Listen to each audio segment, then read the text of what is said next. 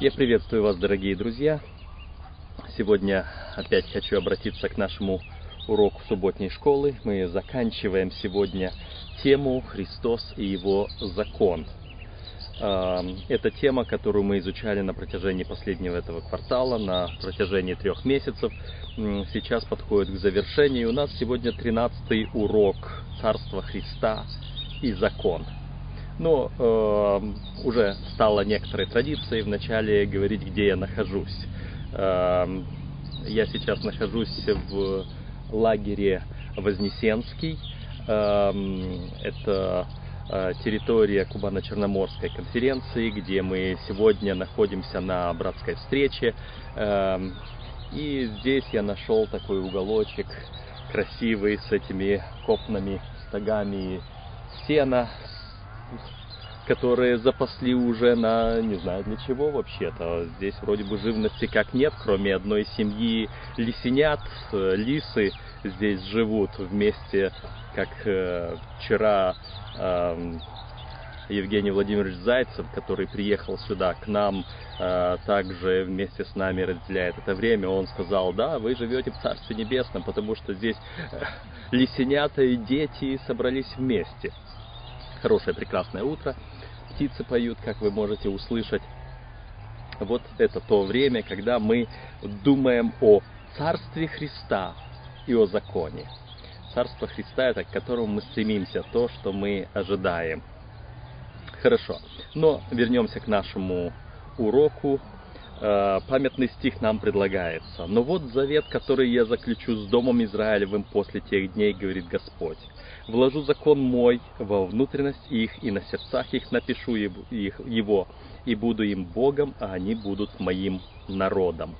А, Господь говорит о Новом Завете а, и о том, что в Новом Завете закон Божий будет записан на сердце человека, и это сделает а, нас народом Божьим, и это сделает нас детьми Божьими, живущими вместе с Богом в Его Царстве. А, в противовес тому времени, когда закон Божий, завет Божий, потому что мы знаем, 10 заповедей названы в Пятикнижии Моисеевым и законом, и заветом вот, в противовес тому времени, когда этот закон, завет должен был быть написан на каменных скрижалях, на пергаментных свитках, э, где-то на косяках домов. Эта заповедь была то, что называют Шема или Шма, Шма Израил, слушай Израиль, э, на этот мезуза, которая на каждом доме, э, на каждом косяке двери была маленькая такая коробочка, и внутри свиточек этой заповеди Божией, самое главное, слушай, Израиль, Господь Бог, твой Бог един есть, да не будет у тебя другого, нет, не так. Эм, возлюби Бога своего всем сердцем своим, всем разумением, всей крепостью. Вот эта первая наибольшая заповедь, она была там на косяках двери, она была в этих э, маленьких таких пергаментных свитках, в коробочках на, на лбу, на, на рукаве. Израиль писал вот это все, эту заповедь, он имел ее записанной везде. Но Господь говорит, это не будет внешне, это будет на сердце человека. А, здесь во вступлении нам предлагается история Стива Джобса, известного человека, о котором а, совсем недавно еще весь мир слышал, твердил, но уже и успели многие забыть. Кто такой Стив Джобс? Это основатель фирмы Apple, а, который этих известных компьютеров Apple, вот этого надкушенного яблока, и компьютеры, и телефоны, и все прочее.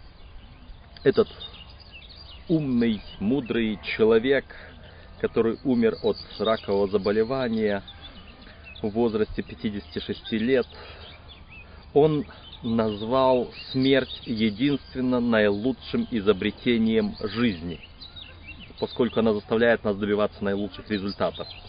Другими словами, поскольку наше время так ограничено, мы должны изо всех сил стремиться к успеху. То есть вот Вот смерть заставляет человека, чтобы он выработал все, всего себя, сделал все наилучшее, добился успеха и ушел из жизни. Так думал, так полагал вот этот человек, э, на котором держалась, можно сказать, половина лучших компьютеров мира. Э, однако Джобс кое-что перепутал. То, что заставило его добиваться великих целей в этом мире, смерть или, по крайней мере, ее неизбежность, должно было показать, не стоит пускать слишком глубокие корни здесь, на земле. Корни в то, что э, всегда оказывается мелким и недолговечным. Конечно, Джобс многого достиг, но в сравнении с миллионами лет, в сравнении с вечностью, какой это имеет смысл? Мы знаем, этот мир и все, что в нем есть, будут уничтожены, но Бог установит новое, вечное царство, где уже никогда не будет греха и смерти, результатов нарушения Божьего закона.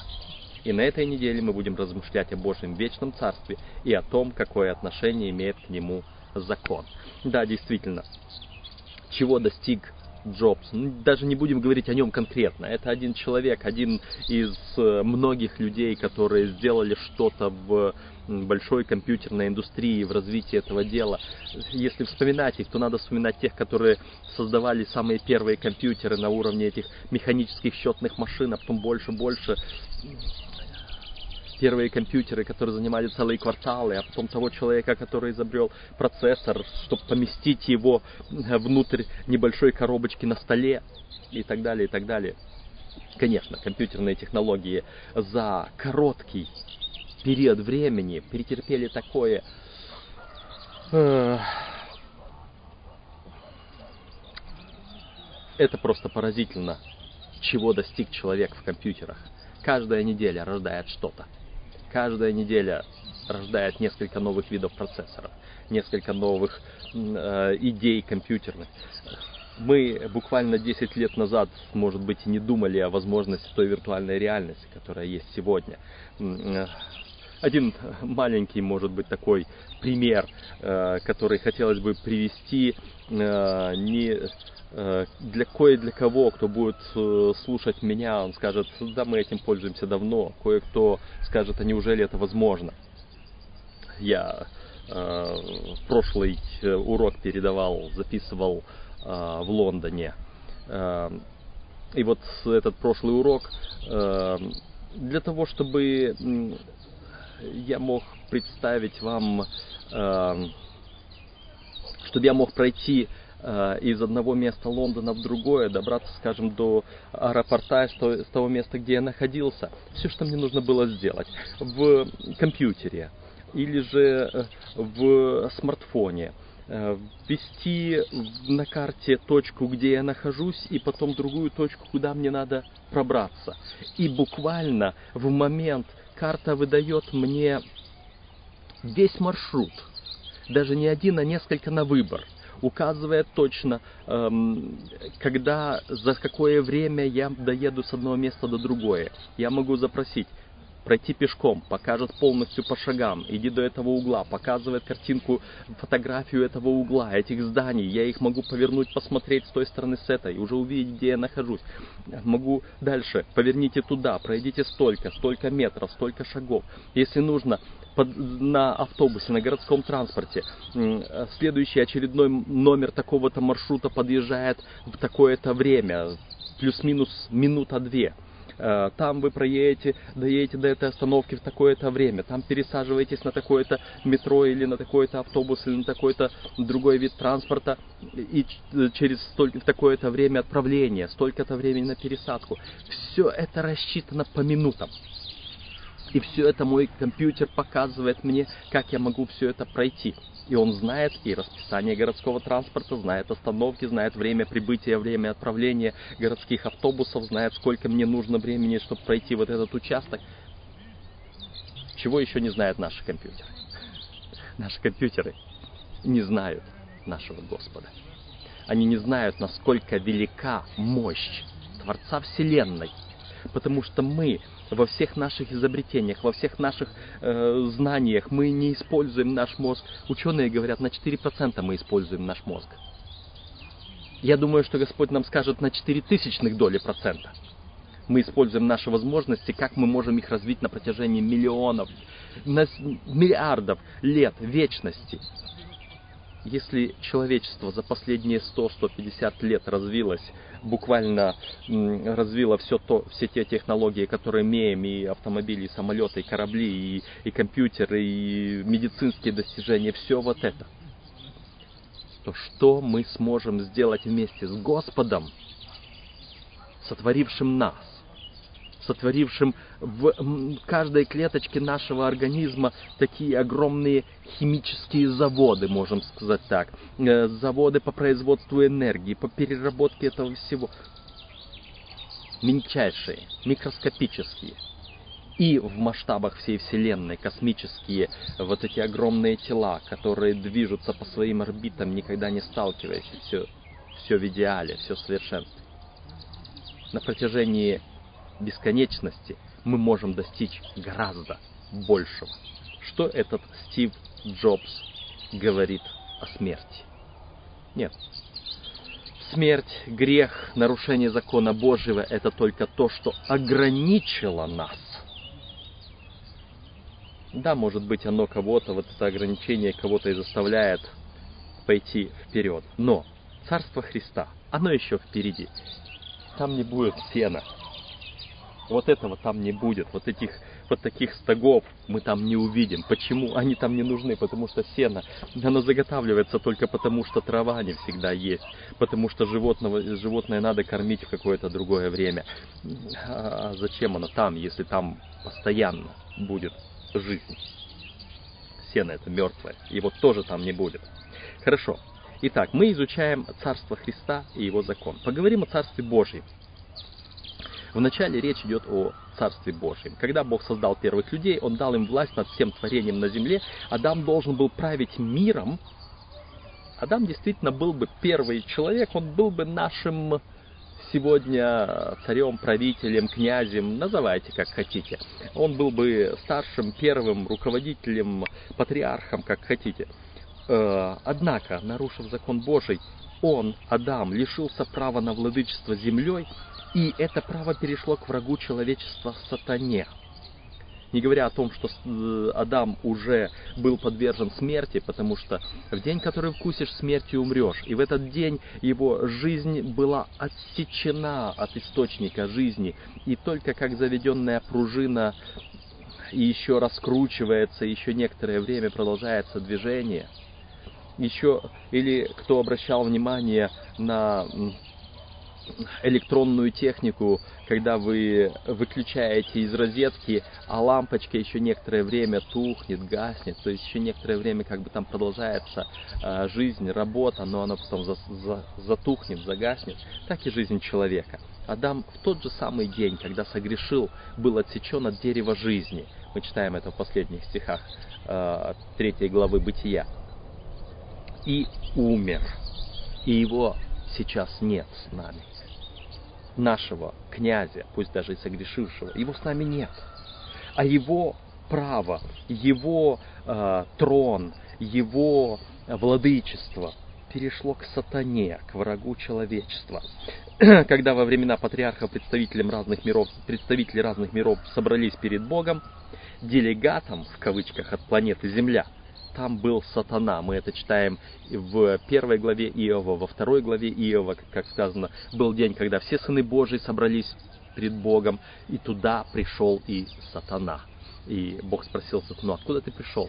Он говорит, я ходил по земле и обошел ее. И вот это обошел землю показывает, что я владычествую над ней, я осматриваю всю землю, я руковожу ею.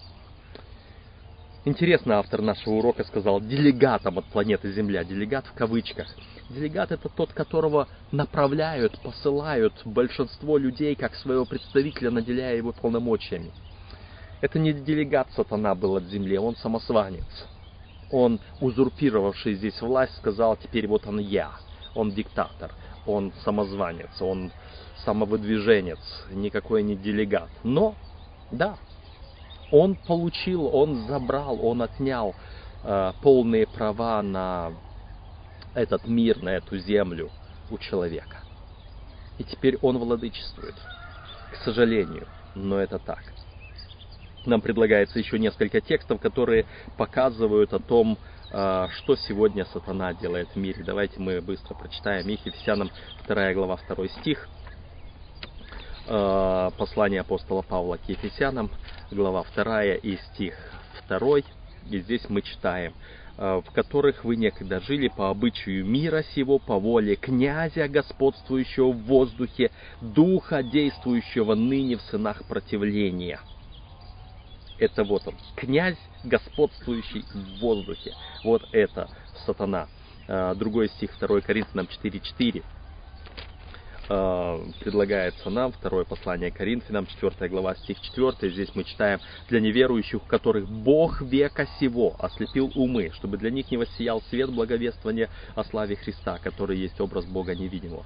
Бог века сего. Бог с маленькой буквы написано. Это тот, который стал на место Бога, когда Бог оказался отрезанным, изгнанным от человека через неверие, непослушание. Его место занимает сатана и говорит, он же пообещал человеку, будете как боги. Вот он и пытается показать, вот какими боги, как, как будто бы должны быть. Матфея 4 глава, 8-9 стихи. Искушение Иисуса Христа в пустыне. Матфея 4 глава 8 и 9 стихи. Опять берет его дьявол на весьма высокую гору и показывает ему все царства мира и славу их. И говорит ему, все это дам тебе, если падше поклонишься мне. А, сатана владычествует в этом мире, он управляет всем, все, все царства мира у, у его ног, у его власти. И он хочет Иисусу Христу это все вот таким вот образом дать. И он дал бы. Он дал бы Христу. Только Христос оказался бы подчиненным сатане, как и человек.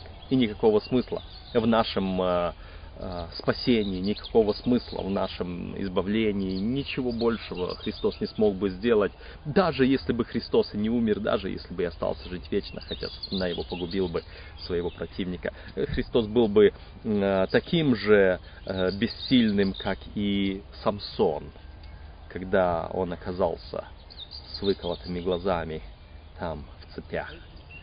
Мы не можем, не будем сейчас фантазировать, что было бы, если бы, слава Богу, Иисус Христос не подчинился тому, кто назвал себя князем мира. Христос пришел сюда, на эту землю, как тот, которому по праву это принадлежит, как тот, который имеет право на это, но он пришел немного иначе.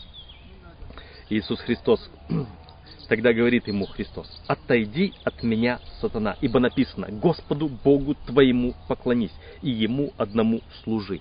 Иисус был Господом, Богом сатаны, и Он должен был не поклоняться сатане, а сатана должен был поклониться Ему.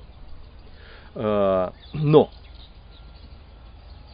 Здесь мне хочется на пару минут маленький, маленькое отступление, лирическое отступление. Я его уже представлял в нескольких э, своих презентациях и в некоторых э, записях. Оно было кое-кто, может быть, и слышал, но я рискну повториться, потому что мне кажется, вот здесь, для того, чтобы показать, как Иисус Христос, эм, принцип его правления, принцип его царства, эм, э, как он э, относится и к сатане, и ко всем нам, и к этому владычеству на земле, какое право он имеет на всех нас, хотел бы продемонстрировать вот такой вот изобретенной мною однажды притчей.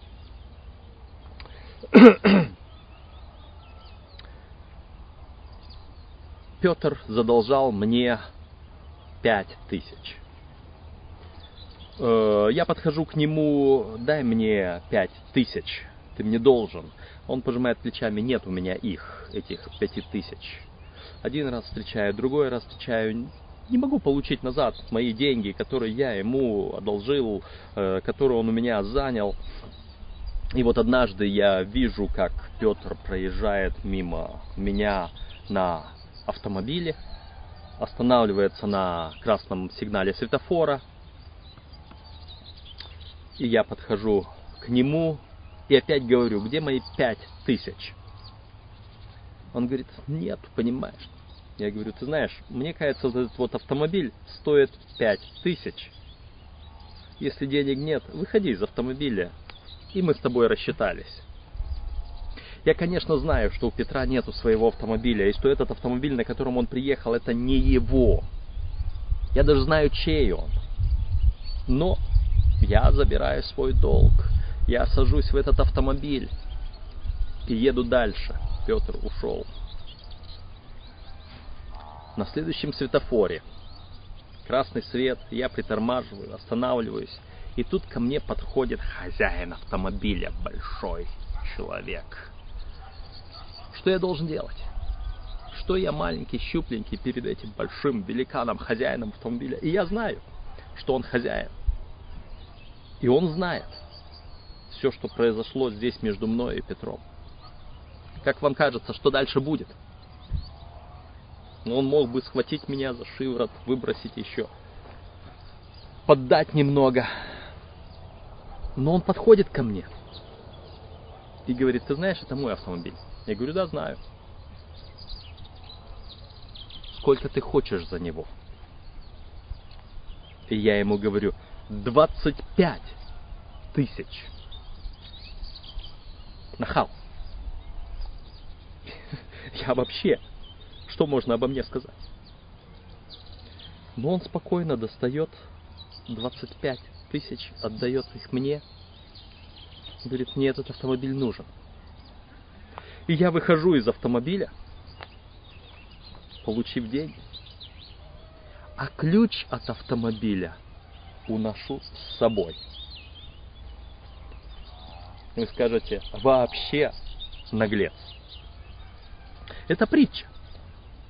Притча, которой, которой я попытался проиллюстрировать то, что происходит в нашем мире между Богом, сатаною и нами – Потому что человек, согрешив, оказался в рабстве у сатаны. Так сказать, задолжал. Я не хочу на этом строить э, некую богословскую доктрину, кто кому задолжал, кому оплачивал Христос долг. Это не та тема. Я сейчас акцентирую внимание на другом. я оказался должником перед сатаною. Он забрал это со мною не только меня, но и весь мир. Христос подходит к сатане и говорит, ты знаешь, что этот мир мой? Он говорит, знаю. Ты знаешь, что этот мир мне нужен? Да. Что ты хочешь за этот мир? И он говорит, смерть Сына Божьего. Бери. а он ключики от наших с вами сердец унес с собой. Вот так поступает сатана, и так поступает Господь.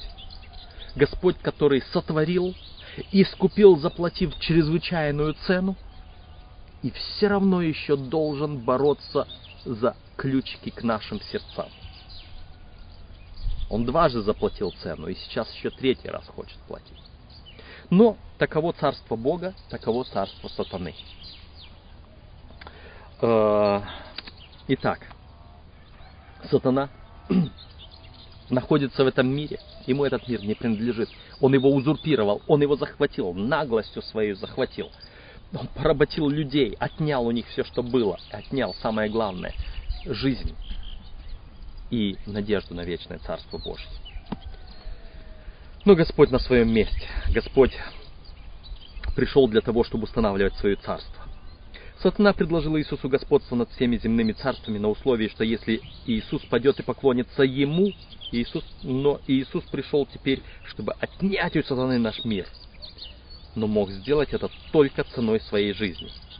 Каким сильным было искушение, когда сатана предлагал ему отдать этот мир – Однако, поклонившись сатане, Иисус попал бы в ту же самую западню, что я дам, и, следовательно, также был бы виновен в нарушении закона своего Отца. Если бы он это сделал, план спасения не состоялся бы, и мы погибли бы в своих грехах. Да, коварный сатана, но Бог сильнее. любовь Христа, любовь Божья сильнее. Мы знаем, что Иисус вышел из этой схватки победителем. Его победа содержит для нас гарантию и обетование жизни в вечном Божьем Царстве. Это царство представлено в Даниила 2 главе камнем, оторвавшимся без содействия человеческих рук и разрушившим все царства мира. И написано, затем Бог Небесный воздвигнет царство, которое вовеки не разрушится, и царство это не будет передано другому народу. Оно сокрушит и разрушит все царства, а само будет стоять вечно. Даниила 2.44. Сегодня, когда мы живем в таком мире – когда мы смотрим, как царства рушатся, может быть, сегодня не царство, а просто государства, республики, страны рушатся, рассыпаются, разделяются, раз, раздробляются. То, что происходит в этом мире, политика, то, что происходит вокруг нас, все это страшно, все это нас огорчает, не то слово, нас боль пронизает наши сердца, наши души от того, что происходит. Но это только показывает, что мы находимся в тех самых пальцах этого истукана, когда царство этого мира не сольются воедино, написано. Не сольются воедино. Они раздроблены, как глина не смешивается с железом. Так это все будет дробиться, крошиться, но не, не сходиться. И вот в это время нам наше внимание не должно быть на эти раздробленные царства, еще продолжающиеся дробиться. Не на это, не на те, которые как глина с железом не сходятся, так не могут сойтись. Два народа, два, два соседа, два близких друга, два члены церкви, одной церкви берут себя за грудки подчас только из-за того, что кому ты принадлежишь, за кого ты, э, на чьей ты стороне, этих или тех. Не это должно наше внимание к себе привлекать, а то, что скоро, очень скоро оттуда, без содействия рук человеческих, камень как бы от горы летит, чтобы ударить в ноги этого истукана, чтобы ударить во всю эту нашу землю, разгромить все, стереть в пыли прах и стать большим царством, наполнить. Готов ли ты к этому, мой дорогой друг? Готов ли ты к этому? Потому что, когда это царство сейчас ударит в ноги истукана, когда раздробит все вокруг, все разрушится, прах унесет все, кроме, кроме тех, которые стали гражданами этого Царства Божья уже здесь, на земле. Которые уже здесь, на земле, стали гражданами Царства Божья. И опять здесь вот хочу перед тем, как мы перейдем к следующей части урока «Граждане царства», я хочу э, сказать другую притчу, другое определение, оно тоже как бы не относится сюда, к этому, но я его пересказывал, я его прочитал в одной из хороших книг по управлению ресурсами. Эм,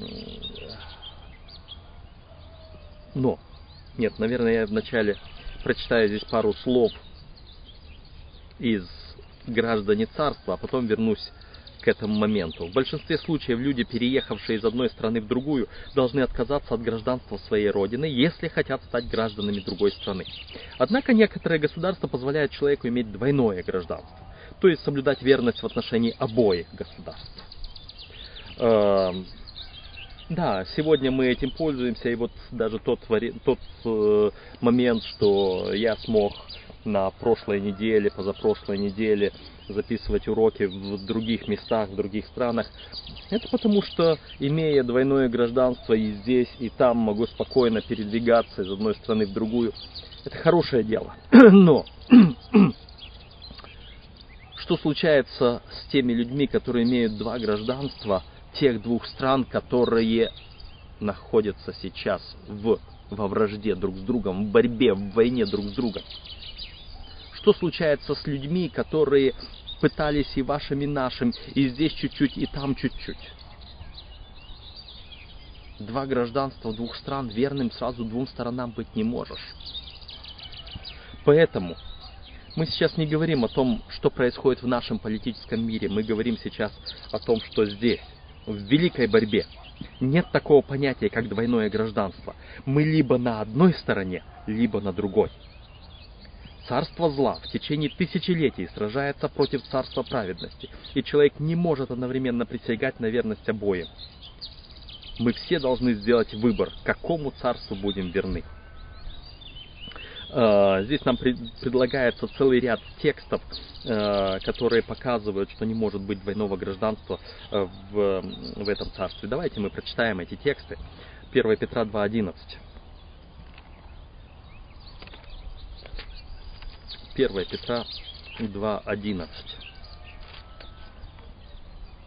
Возлюбленные, прошу вас, как пришельцев и странников, удаляться от плотских похотей, восстающих на душу и так далее, там дальше, и э, провождать добродетельную жизнь между язычниками, дабы они, как злословят вас, как злодеи, увидели добрые дела ваши, прославили Бога в день посещения. Вот, вот здесь мы странники и пришельцы. Удаляйтесь. Удаляйтесь от того, что плотское и мирское. Э, Евреям 11.13. Герои веры. Евреям 11.13. Все сии умерли в вере, не получившие обетований, а только издали видели онные и радовались и говорили о себе, что они странники и пришельцы на земле. Ефесянам 2.12. И Ефесянам 2.12 что вы были в то время без Христа, отчуждены от общества израильского, чужды завета обетования, не имели надежды и были безбожники в мире – а теперь во Христе Иисусе вы были некогда далеко, стали близки кровью Христовой. Возможность перехода из одного царства в другое. Колоссянам 1.13. избавившего нас от власти тьмы и введшего в царство возлюбленного Сына Своего. Выход оттуда сюда. Э, Второзаконие 30.19.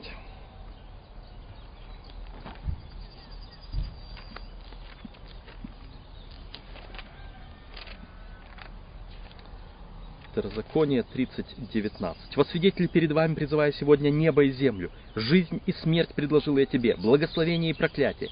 Избери жизнь, дабы жил ты и потомство твое». Здесь нету полутонов. Здесь только либо-либо. Матфея 6.24. Матфея 6.24.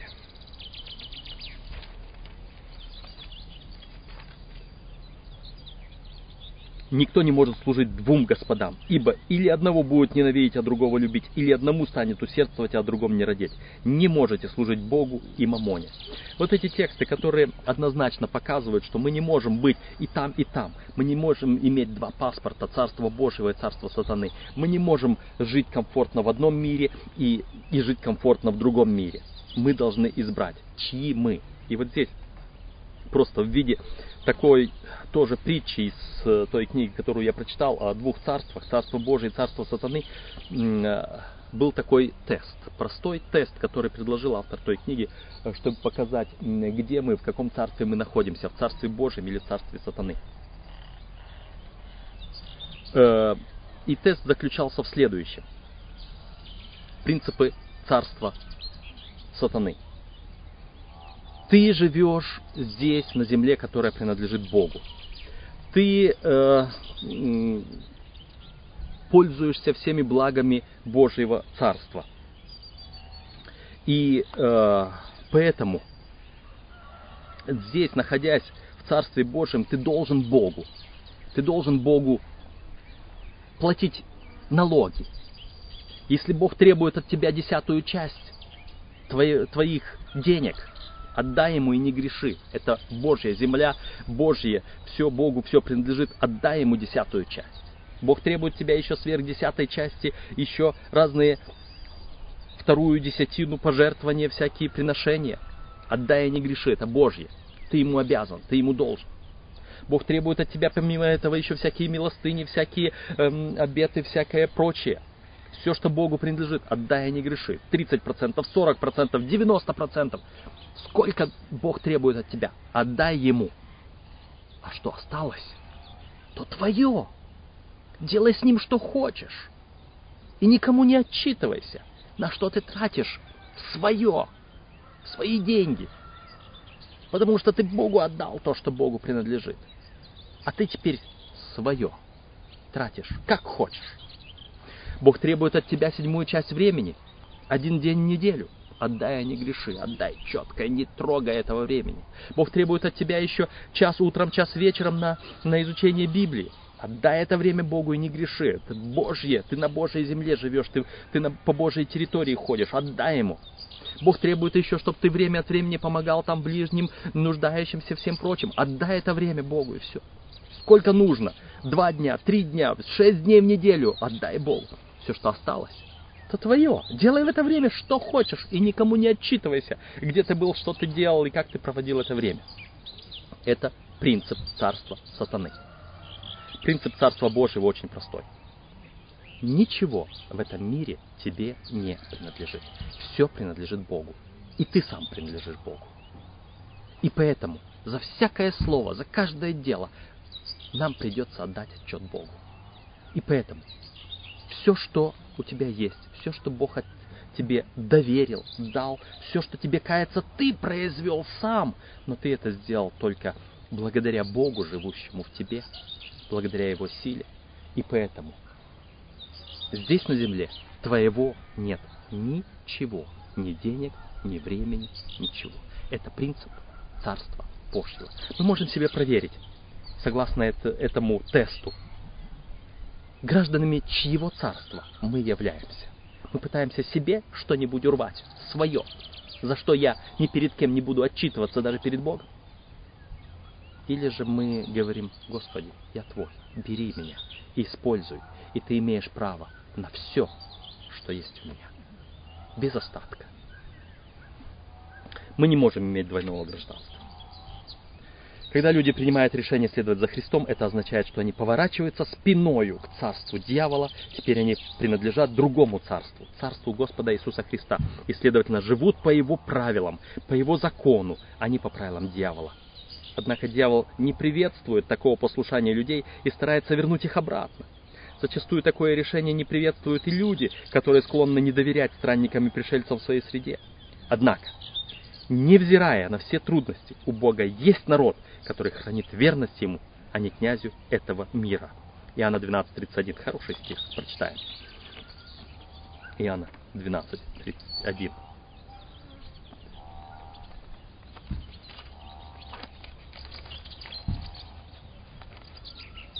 Иоанна 12.31. Ныне суд миру сему. Ныне князь мира сего изгнан будет вон. Это Христос говорил накануне того, как он собрался с учениками на вечерю, после которой он пошел в Гефсиманию, где был предан, и откуда пошел на распятие оставались сутки до того, как он сказал «совершилось». Ныне суд миру сему. Ныне, сегодня, в этот день, это он сказал. Ныне князь мира сего будет изгнан вон. Бог установит свое царство. Идем дальше. Итак, следующая часть – вера и закон. Основная тема Писания проста. Бог есть любовь. Любовь Бога наиболее ярко проявляется в Его благодати. Своей безграничной силой Господь мог бы с легкостью стереть человечество с лица земли, но Он предпочел проявить терпение и всем даровать возможность испытать полноту жизни в Его вечном Царстве. Более того, Его любовь явлена в цене, которую Он сам уплатил на кресте. Вспоминая эту мою притчу, которую я вначале сказал об этом большом человеке и том товарище, который автомобильчик чужой отнял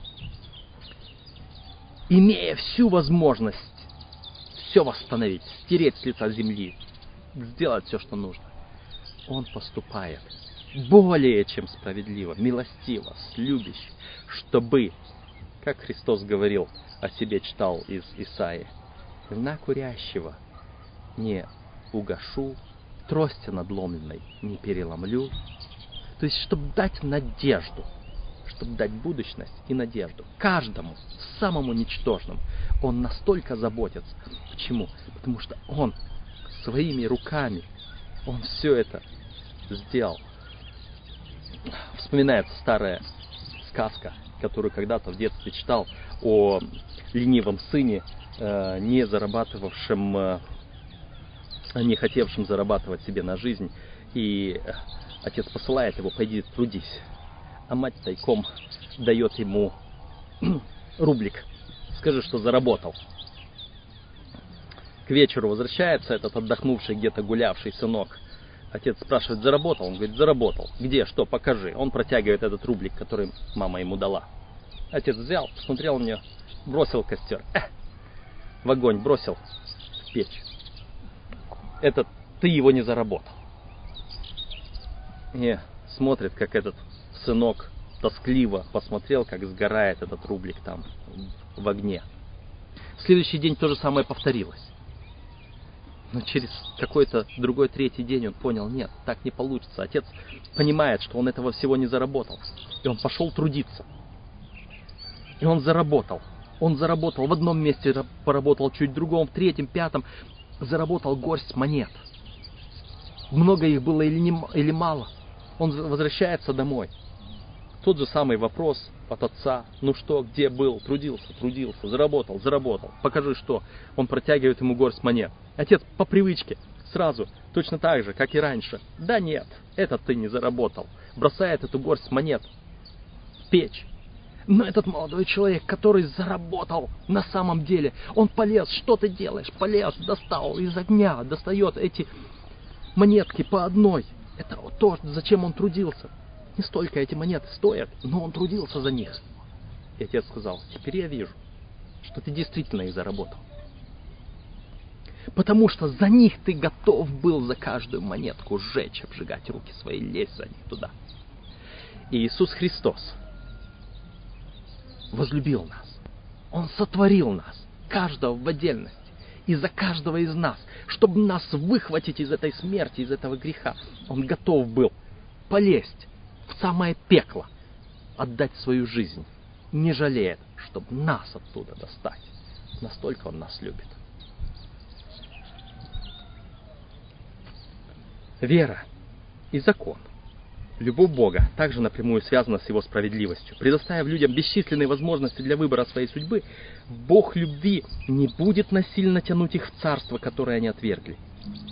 Когда нечестивые предстанут на суд пред Божьим престолом, они будут осуждены собственным свидетельством, осуждены собственным свидетельством. Никто из стоящих перед его престолом не сможет сказать, что не знал о Божьих требованиях. Через Писание, отписанное откровение или через природу всем были явлены основные принципы закона Божьего. Это Римлянам 1 глава 19-20 стихи, 2 глава 12-16 стихи. Бог открывается людям. И все понимают, что у Бога не просто любовь, Бог не бесхребетно любящий всех, давай, гребущий всех и позволяющий всем насмехаться над Ним. Нет. Бог насильно в свое царство тащить не будет. Бог насильно добро давать не будет. Хорошее предлагается, но не навязывается.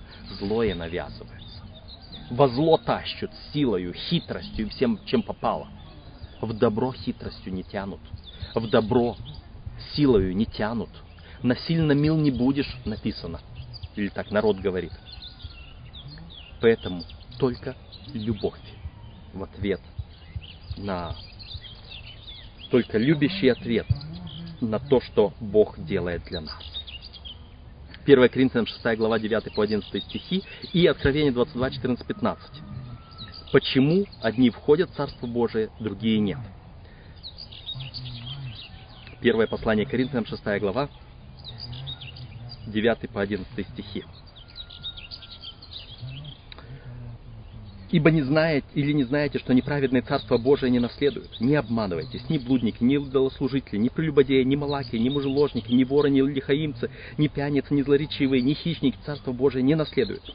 И такими были некоторые из вас, но омылись, но осветились, но оправдались именем Господа нашего Иисуса Христа и Духом Бога нашего. С другой стороны, Откровение 22, 14, 15. Блаженны те, которые соблюдают заповеди Его, чтобы иметь им право на древо жизни и войти в город воротами. А вне псы и чародеи, и любодеи, и убийцы, и идолослужители, и всякий любящий и делающий неправду. Вот этих два текста показывают, что есть определенные принципы, по которым мы можем наследовать Царство Божие. Объединив тексты 1 Коринфянам 6.11 и Откровение 22.14, вы сможете увидеть верного христианина, который оправдан именем Господа Иисуса Христа. Такой человек оправдывается верою, независимо от дел закона, Римлянам 3.28, но в то же время соблюдает закон. Это вдохновляет. Вовсе не по произвольному решению Бог не допускает грешников на небо, а потому что они просто не смогли бы там жить в силу своей испорченности. Слава Божья была бы для них огнем поедающим. Они предпочли бы погибнуть, чтобы скрыться от лица того, кто умер ради их спасения. Записано в книге «Путь ко Христу» на странице 80, 18. И вот сейчас мы подходим и говорим о вечном царстве.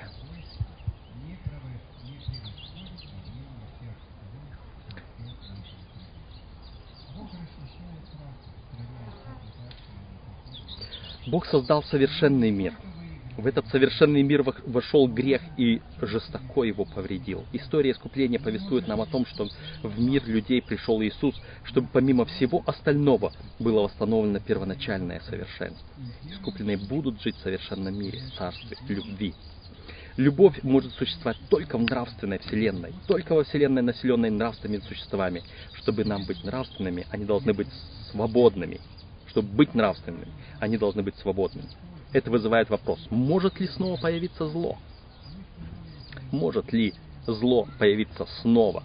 У нас есть тексты в Священном Писании, которые э, говорят нам о том, что все, зло больше не повторится. Почему? Э, само упоминание о смерти, когда Бог создал мир, и его стабильность была возможна только на определенных условиях. Это особенно видно из Бытие 2, 16, 17, где Адаму дается предостережение о том, что нарушение выраженного Богом повеления приводит к смерти. Само упоминание о смерти указывает на то, что кон- концепция вечности для человечества была условной. Адам мог жить вечно, только если бы хранил верность Богу. Однако на сотворенной заново земле смерти уже не будет. Это значит, что мы будем жить вечно и исполнять многочисленные обетования Писания – можно много дискутировать о возможности повторного восстания, но фактически оно никогда не повторится. Почему? Причина одна. Я обращаюсь ко взрослым людям. Кто из вас, имея розетку, захочет туда сунуть пальцы или гвозди в розетку? Разумному человеку не придет это в голову.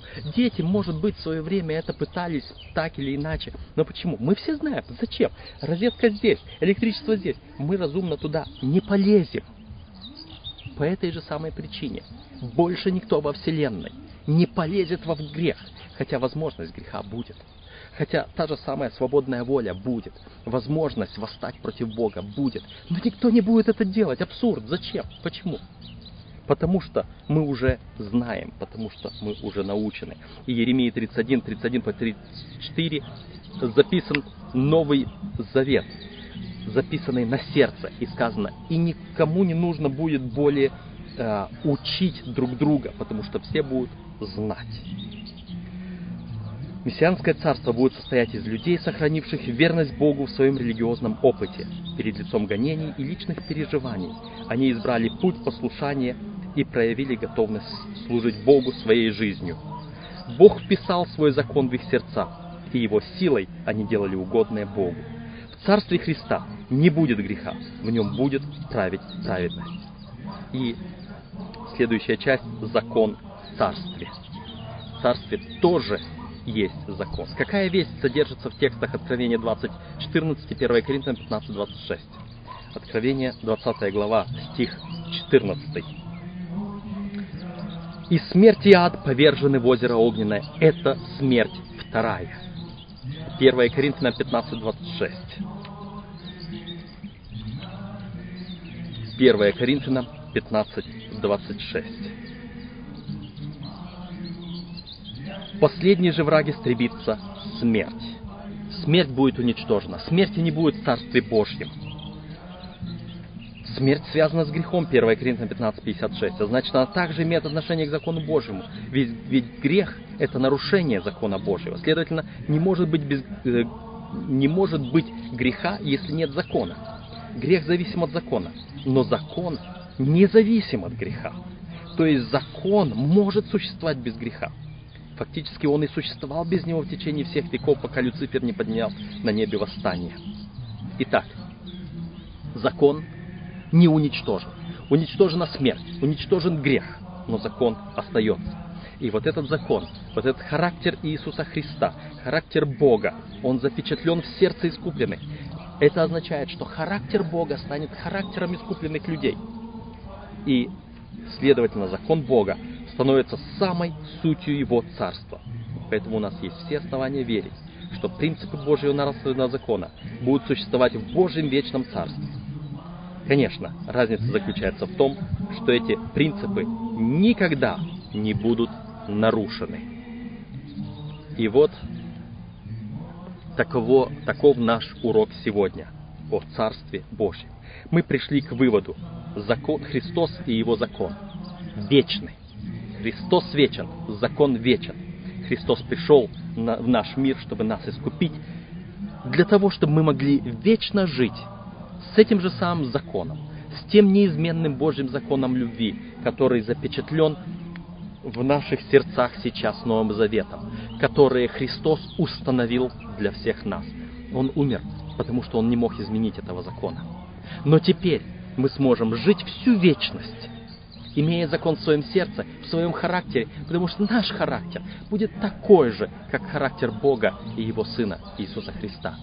И мы, имея всю возможность отвернуться от Бога так же само, как и Адам, мы никогда этого не сделаем, потому что будет опыт. Да благословит вас Господь оставаться верными закону Его и здесь, и в вечности.